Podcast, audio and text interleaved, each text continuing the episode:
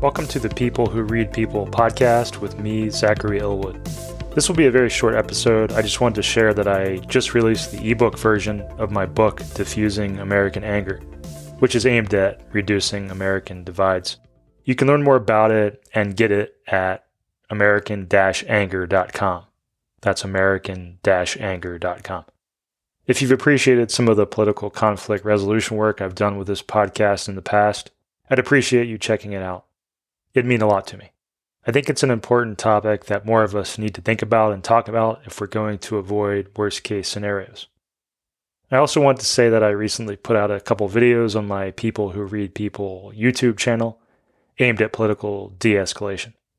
One is a 20 minute summary of my thoughts on polarization and what we need to do to solve it.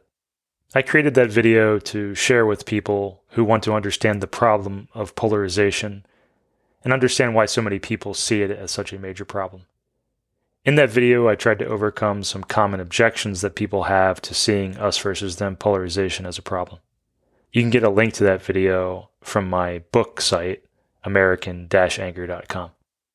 I also put out a longer video that included conversations with a progressive person and a Trump voter on the topic of polarization.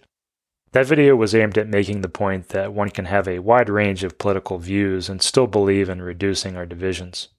I sometimes encounter people who think that having strong political convictions is mutually exclusive with de escalation approaches, that wanting to reduce animosity means you can't be politically passionate.